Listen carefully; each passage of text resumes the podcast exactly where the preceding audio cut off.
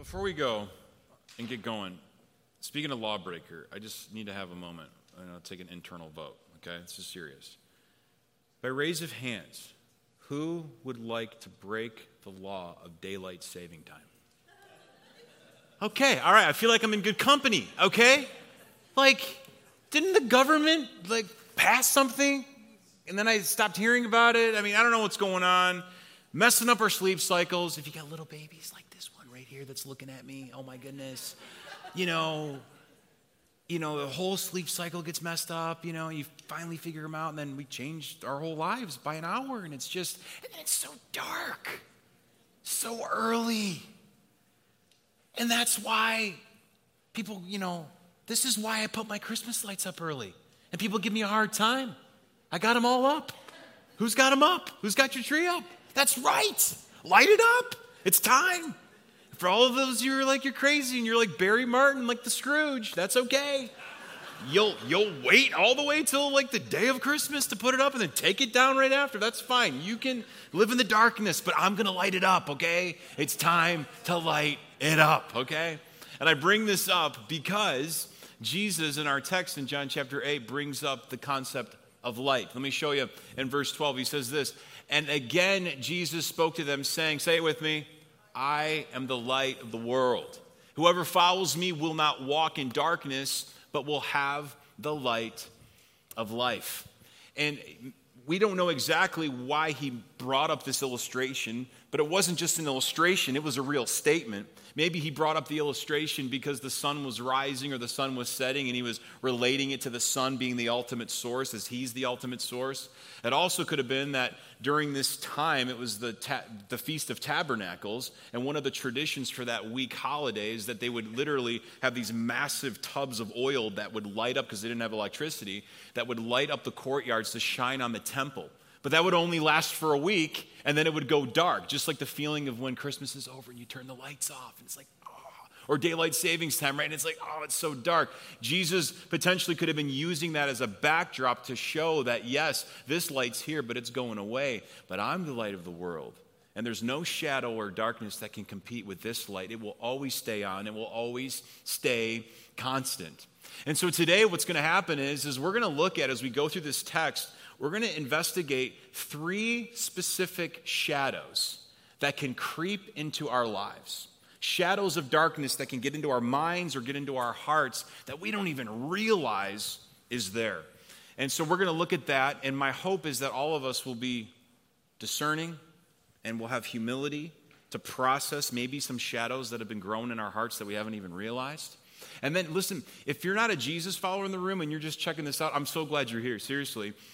Because just like Lizzie said in her baptism video, following Jesus doesn't make your life easier, but it does make your life better. And so when you follow his ways and his light and you get some of that into your life, it actually helps. So, whether you follow Jesus or not, I encourage you to just don't check out, lean into this light, okay? So that's our goal. But before we dive in, I want to pray as always. So if God, Father, thank you for being our light. Thank you for being the light of the world. And I just ask that you would help us to be open to what shadows might be stirring in our lives that we don't know about. Maybe we already know about them, but help us to be honest with them today. Thank you so much for your word that we can have, that can guide us, that pushes us, that strengthens us, that encourages us. We're so thankful for your word. Father, please get me out of the way. May your word pop off the pages to each one specifically where it needs to be. And I pray this in the power of your son's holy name, Jesus. Amen. So, hey, as you grab your Bible and you grab your journal, I just want to say hi to those watching live online. Maybe you're checking us out for the first time. We're glad that you're checking us out. Maybe you're traveling, or maybe you're sick and you call this place your home. We can't wait to see you back when you come back or when you're feeling better. But John chapter 8, as you grab your Bible, grab the journal to take notes. This is coming off of the heels of the conversation that took place last week when the woman who was caught in adultery. Barry did a great job preaching that message. And we're literally, the conversation just continues. So it didn't wait a week and then we jumped back in. This is a continuation. So let that be the backdrop in your mind that just happened. People were just about to stone a woman for being caught in adultery. And then Jesus, if you weren't here last week, check that message out. And then the conversation continues, okay? So John 8, verse 13. You guys ready? All right, let's do it. John 8, verse 13 says this. So the Pharisees, continuing this conversation, so the Pharisees said to him, "You are bearing witness about yourself. Your testimony is not true." Jesus answered, "If I do bear witness about myself, my testimony is true, for I know where I came from and where I am going. But you do not know where I come from or where I am going." And then if you're taking notes, underline this. You judge according to the flesh. I judge no one. Yet even if I do judge, my judgment is true. For it is not I alone who judge, but I and the Father who sent me.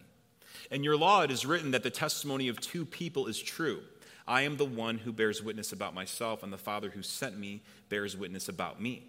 They said to him, therefore, "Well, where is your Father?" Jesus answered, "You know neither me nor my Father. If you knew me, you would know my Father also." These words he spoke in the treasury as he taught in the temple, but no one arrested him because his hour had not yet come. And so these religious leaders, what are they doing? They're trying to trap Jesus again. And then what does Jesus start doing? Jesus starts literally calling out the religious darkness that is in these religious leaders. Or in other words, he's calling out their spiritual shadows. And if you're taking notes, that's the first shadow we got to watch out for in our lives, is that spiritual shadow.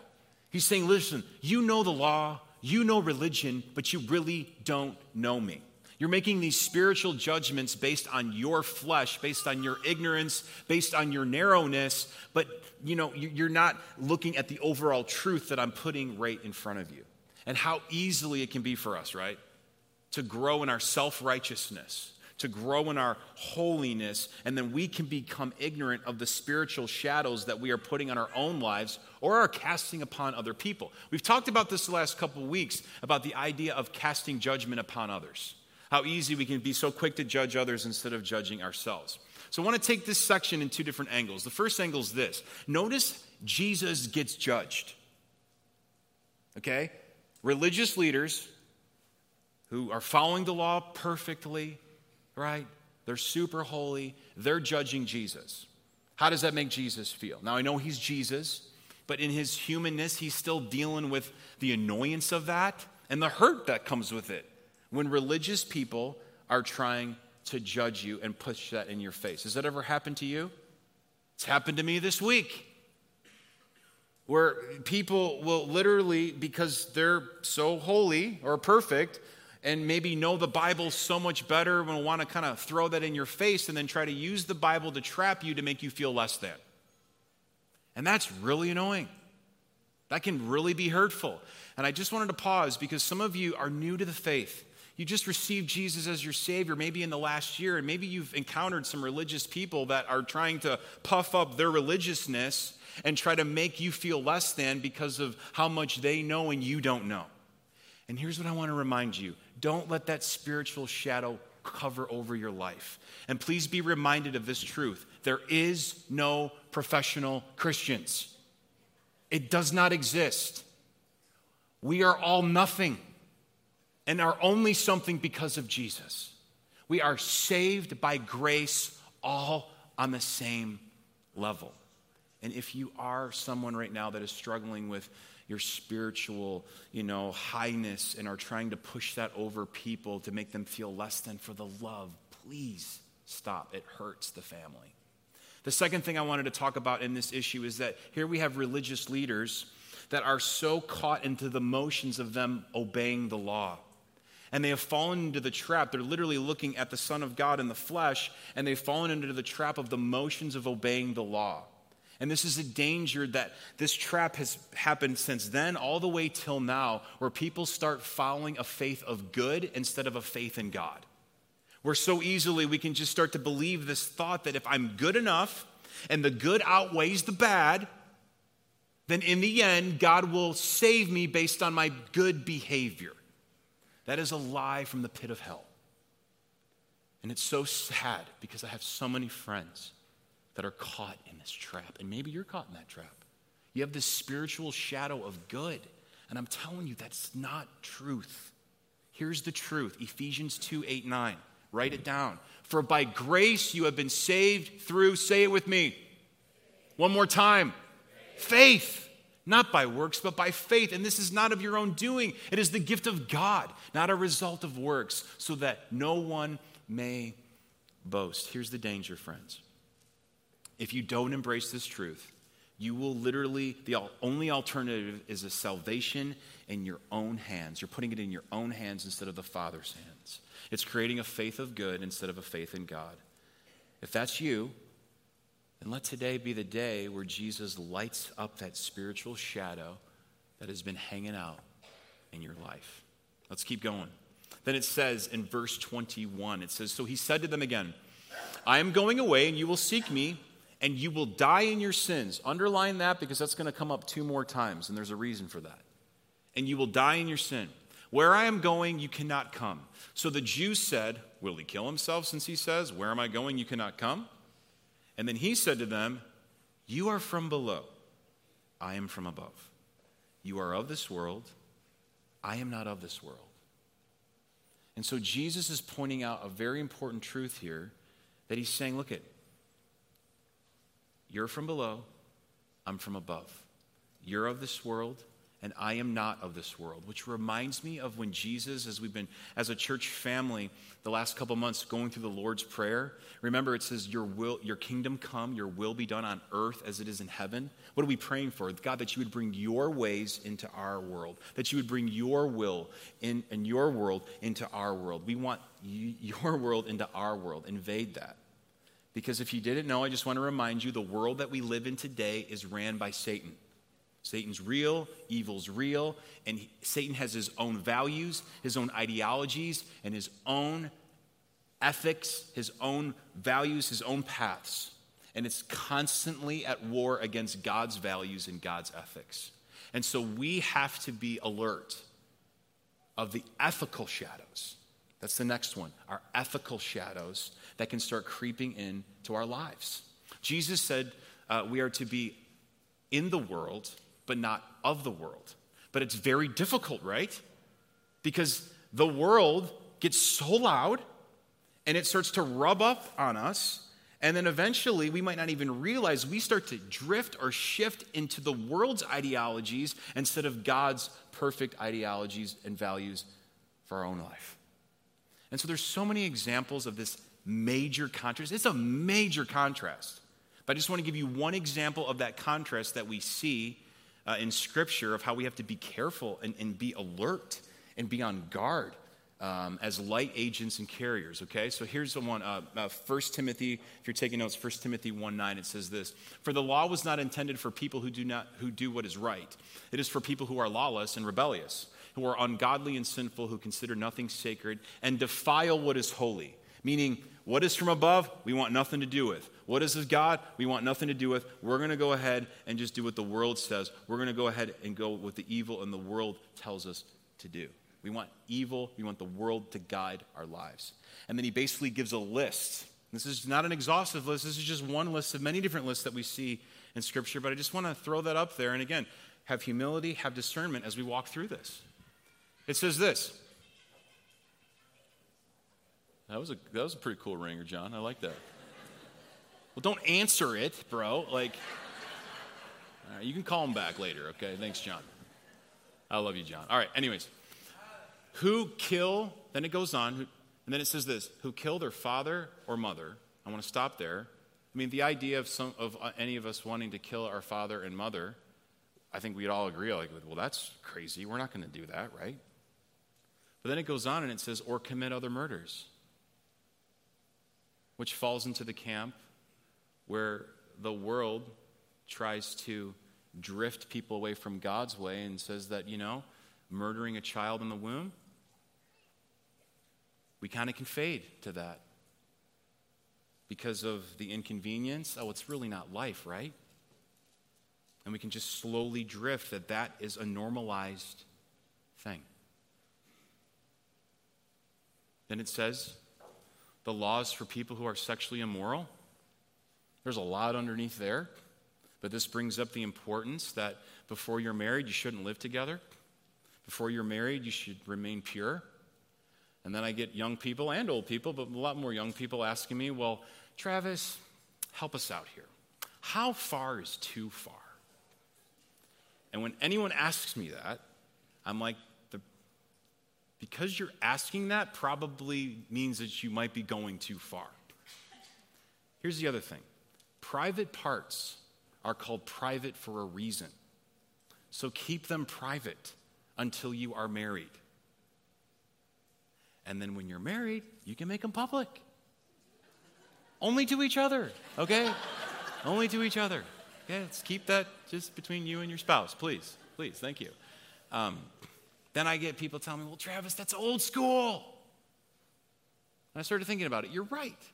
It is old school because God declared it long ago. And his ways, his light is just flat out better. It's just flat out better. Then, or who practiced homosexuality. Here's another way where the world's ways want God's ways to fold on this. Where as we live in a world where the LGBTQ plus lifestyle is trying to become normalized. And if you don't embrace it, and if you don't normalize it and embrace it and affirm it, then you are unloving and a bigot. Which really, it's quite the opposite. That it's actually loving where you stand true to what God's word says. But then here's what happens. Then you start having conversations, and the LGBTQ plus community will start, not all, but some, will try to dismiss this, that this is a linguistical or contextual error. And I'm just wanting to just state truth that that's a flat-out lie. Multiple times in the New Testament, in the Greek language, homosexuality is translated as homosexuality. And in Hebrew, in the Old Testament, it's the same thing. Homosexuality is the same as it was then as it is today. But slowly, we start to normalize it like it's just no big deal. Or us slave traders. We deal with this. We were living in the effects, Metro Detroit, of slavery and the effects of racism. We deal with this right now when we turn on the news. When you look at the tension of racism between Jewish and Palestinian folks right now, and the horrors that are happening there. Liars, little lie here, little lie there, no big deal. Who cares about integrity? Promise breakers. When I think about promise breakers, I think about divorce, where it's like one party or one, couple where they just feel like, you know what, forget it. It's just too hard. It's just too inconvenient. I just can't deal with you anymore. And there's not a biblical just cause for divorce. And biblical just cause for divorces, I always like to think about the 3 A's: adultery, abuse, and abandonment. But we know that God hates divorce. It pains him to see divorce take place. But so easily we live in a world, well, if it's not good for you, then move on. Or who do anything else that contradicts the wholesome teaching that comes from the glorious good news. Notice it says, entrusted to me by our blessed God. Entrusted to me. For those of us that are Jesus followers, he is the light of the world. But then he says, Matthew 5:14, that we are the lights of the world. We are his light carriers, and he is entrusting us to help push back the darkness of the world. To stand up and to push back darkness that is all around us. Now, that was a big little section of scripture. I hit every political tension that you can think of right now, right? It's like, holy smokes, I can just feel the tension in the room. Now, I just wanted you to see the contrast between the world's ethics and God's ethics. Where have you been drifting? Where might you have been drifting? Where have you allowed the ethics of the world's darkness to shadow over your life? Allow this truth to light up those shadows. Odds are, in a room this size, there's many of us in this room that are guilty of some of the things on this list.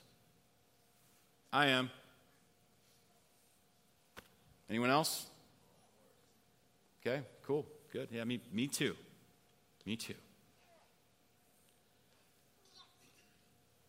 Odds are, in a room like this, some of you right now are really struggling with one of these things or wanting to take part in one of these things. And listen, I'm not dismissing the struggle. That's why there's a tension here. These are real temptations and struggles and things that people face and are dealing with it. Either you're dealing with it or you have family members that are dealing with it. It's real. And I'm not dismissing that. Some of you right now are potentially making a decision today that you might go through with something, or you might act out on something, or you might just say, you know what, the heck with it, I'm just going to do what I want. I don't know where you're at in that. Please hear me. Let this not be a message that you're feeling or hearing condemnation. Let this be the loving God of the universe trying to speak to you, to convict you, to bring his light into your life in this shadow right now. And for those of you that are Jesus followers in the room, please hear me. For those who are in Christ Jesus, there is no condemnation. So if you've fallen in any of these areas, or are struggling in any of these areas, go to King Jesus. Talk to him about it. If you confess your sins and your heart to him, he is faithful and just to forgive us. Now, some of you have asked God to forgive you for some of these things, but you still haven't forgiven yourself. And maybe today you need to embrace his forgiveness and be freed from that guilt and that shame. Be freed. Stop living in the bondage. You are forgiven. Not that we take his grace for granted. Remember last week after the woman was caught in adultery, he looked at her and he said, "Go and sin no more." And so we move on. God shows us the beautiful tension between grace and truth. He's the perfect balance. He's the perfect model for us. And so we have to live in that. We have to model that. Where might there be some ethical shadows that you might need Jesus to light up? Then it goes to verse 24. I told you that you would die in your sins. Notice the second time it's brought up. And notice the personal touch here. I told you that you would die in your sins. This is the last shadow that I want to talk about today. The personal sin shadows that have become accustomed into our lives, that have kind of creeped and grown into our lives, and we're like, what in the world? How did this even get in here? How did it get to this point? My kids and I last week were playing in the basement sardines. You know, you just turn all the lights off and they hide and you get a trophy. And it first happens, the lights go off and you can't see anything. You're running into poles and stubbing your feet and the whole thing. But then after a while, you start to adjust to the darkness. And in the same way, we and our personal shadows, we can start adjusting to it. Over time, things like jealousy can build up, right? Or bitterness can build up, or greed, or the love of money, or alcoholism, or foul language, or lustful thoughts, right? The list goes on and on and on and on. But God gives us a great remedy tool to help us get rid of those personal shadows, to try and to find true healing from. And that's through the art of confession. Not just to him, but to one another. So that personal shadow, that's the third one. But let me show you this. Proverbs 28, if you hide your sins, you will not succeed. Pretty obvious, pretty black and white here, right? Don't hide it. Concealing, I used to say concealing keeps you from healing. If you confess and reject them, you will receive mercy. Then it says this, James 5, therefore confess your sins to one another and pray for one another that you may be healed. I have, obviously, many personal shadows that have grown in my life throughout the years that I've had to deal with. Share with you one of them. In college, it was, we live in the world of technology, and I'm 41, and all of a sudden I get this, you can have your own personal laptop with high-speed internet, and I have my own dorm room, and I just got sucked in by the enemy and the dark shadow of pornography. Bad. I was in Bible school, for crying out loud. Looking at pornography and then walking into 9:30 New Testament 101, just the shame and the guilt that would come over me. And then I was engaged at that time to my lovely wife, Jen, and then I thought, we was trying to deal with it, and then I thought, well, hey, once I get married, it'll all go away. Another lie. So if you're engaged and you're struggling with pornography and you think you get married, that's a lie. And then you step into your marriage, and some of you know exactly what I'm talking about because you're dealing with that right now, man or woman. You're stepping into your new marriage, and you're like, what the heck? Why is this still an issue? And so people ask me, okay, Travis, how did you find victory over the pornography thing? Here's three things. First thing, guardrails. You have to treat yourself like a kid. When it comes to technology, you got to lock it down. You got to know whatever app or whatever thing you're tempted with. You got to put Covenant Eyes, softwares on your computer, software on your phones. My phone right now still, and don't take this the wrong way, God's given me a lot of, I have had victory over this, but I still, because I don't want the enemy to have a way in my life because I know where I can be weak. My wife's the only one that has the passcode to this phone to download or take off apps. I have to give it to her. And she's the only one that knows the code. So she forgets it, I'm in trouble because then we can't get into my phone. So guardrails, lock it down. Secondly, you have got to speak the gospel over your life every day. Because odds are, I'm not trying to make you fall here, but if you're truly addicted to pornography like I was, you most likely will have another slip up. And in that slip up, the enemy will want to bury you in the pit of that shadow. And so you have to learn, instead of wailing in your sin, of course you go and you seek forgiveness, but you feel like a broken record. I have nothing more to say because I keep doing the stupid thing over and over again. So you got to stand up out of it, seek forgiveness, look at yourself in the mirror and say, I'm a new creation. I'm a new creation. I have been cleansed by the blood of Jesus. I have been crucified with Christ. It is no longer me who lives, but Christ who lives in me. And you speak it until you believe it, until it makes sense. And you are a soldier of the King of the universe. You speak it over yourself, okay? And then the last thing is confessing not only to him, but confessing to one another, which is probably the hardest one. And if you're married, it needs to be your spouse. I can't prove that biblically, but personally, it needs to be your spouse. And you're like, are you kidding me, dude? No, I'm not. I truly believe that I would not be standing on this stage as a pastor of this church if it wasn't from my beautiful wife, Jen, bearing this burden and this darkness with me. Of course it was painful. But I honored my wife in the first service, and I honor her again in the second service. Thank you, Jenna, for walking with me and not taking it so personally that she couldn't walk with that darkness and walk with that shadow. Of course, she never excused it,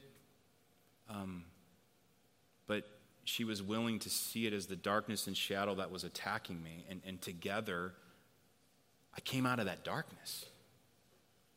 But God used my beautiful wife to take me out of it. As hard as it was, I'll never forget those moments. It's the worst thing to go to your spouse and tell them, yeah, I messed up again. Of course. But that's actual another thing that kept me from it. So anyways, last thought on this, sorry. Some of you are in it, and no one knows it but you. I'm telling you, I'm living proof. You can be healed. Follow me as I followed Christ. If I can have victory, I promise that you can have victory too. If I can have victory, you can have victory too. Last section. It says this. For unless you believe that I am he, you will die in your sins. There it is again, third time. So they said to him, who are you? And Jesus said to them, just what I've been telling you from the beginning. I have much to say about you and much to judge, but he who sent me is true, and I declare to the world what I have heard from him. They did not understand that he had been speaking to them about the Father, so Jesus said to them, when you have lifted up the Son of Man, which is referring to Jesus being lifted up on the cross in his crucifixion, then you will know that I am he. And that I do nothing on my own authority, but speak just as the Father taught me. And he who sent me is with me. He has not left me alone, for I always do the things that are pleasing to him. And then he says this, as he was saying these things, check this out. Many believed in him. And that caught me this week. Why? Why was it in this conversation that many believed in him? This group of people were following him around. They were trying to trap him. And then he'd come back, and they would be trapped by his wisdom. He was saying things that were blowing their minds. They were wowed by this. Not only that, they were wowed by the power of Jesus healing the blind, healing the sick, healing people that couldn't walk from birth. I mean, it was unbelievable the things that he was doing, healing leprosy. Not only that, he was breaking the laws of gravity by multiplying bread and walking on water, and the list goes on and on and on and on. And then, why now? Now, I can't prove this, but this is my take personally, that the reason why many believed in this moment, you got to go back to verse 24. Because in verse 24 it says this, "For unless you believe that I am he." In your Bible, if you're taking notes, I just want you to circle that I am. Because in our English language, you can miss that a lot. What Jesus was doing right here, he was quoting the great title of God. Ego eimi. Ego eimi in Greek, which in Hebrew was the translation of Yahweh. Where God gave that first title of his great title, the great I am, back in Exodus chapter 3, when God spoke to Moses through the burning bush, and he says, I am that I am, the great I am. And so in this moment, I imagine this crowd is like all the puzzle pieces are connecting. He did this, he did that, he said this, he said that, and now he just claimed not only to be the Son of God, but to be the God, the great I am. It was in this moment that they were settling for themselves who Jesus was.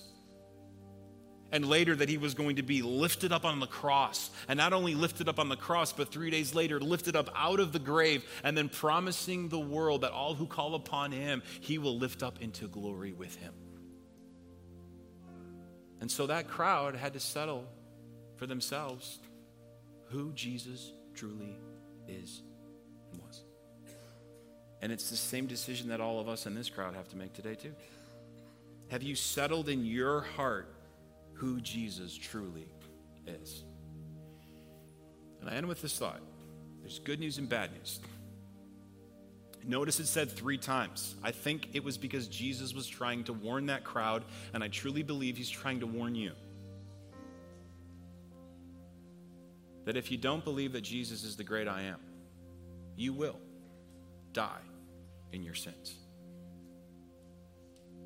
But if you believe that Jesus is the great I am, you will not die in your sins, but you will be saved from your sins. Where do you stand with Jesus? The light of the world, who pushes back all darkness and all shadows. If you haven't received Jesus, the great I am, into your life, then I want to give you that opportunity today. And so let's just, everyone, just bow your heads and close your eyes with me. And if that's you, if you're honest and you say, Travis, I've never received the light of the world into my life. I've never declared that Jesus is the great I am, that he is the God and King of my life. I've never made it my own. I've never got the dose of his light in my life. I'm literally have been walking in darkness. But today I want to make Jesus my King. I want to declare that to him. And so if that's you, I'm not going to embarrass you, but I'm going to count to 3. If that's you, and you say, I want Jesus to save me of my sin. I don't want to live in the darkness no longer. I'm going to count to 3, and you just raise your hand so I can pray for you. 1, 2, 3. Just raise your hand. Amen. I see you right there. Amen. I see you. Anyone else? You're not alone. I see you guys over there. Amen. You guys put your, okay, awesome. Amen. Amen. I see you back there as well. Amen. Okay, you guys can put your hands down. I'm going to lead you through a real conversation between you and God. Okay, just make this your own. This isn't a magic prayer. This is a real conversation between you and God. He's all ears. Okay, just say something like this. Just say, Father, I believe that you are the light of the world. I believe you, Jesus, are God. Forgive me of my sin. Thank you for dying for me. Thank you for rising again for me. And then just humbly say this, right now in this moment, I receive you, Jesus, to be the King of my life.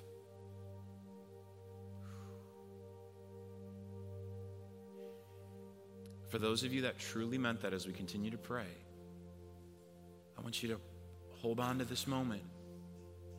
Don't forget this moment, because this is the moment that you can have confidence that when you leave this earth, you will no longer die in your sins. You have now been saved from your sins. And in this moment, he has given you the power of his light, of his spirit that now lives inside of you. And it's guaranteed. It's forever. Father, thank you so much for your grace.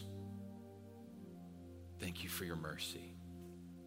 Thank you for being the light of the world. Forgive us when we allow the darkness to creep into our lives. Thank you for never giving up on us. Thank you for being the light that keeps lighting us up with your love and your truth and your peace. We love you. We pray this in the power of your Son's name, Jesus. Amen. Let's give it up for those who put their faith in Jesus for the first time today. That is incredible. That is incredible.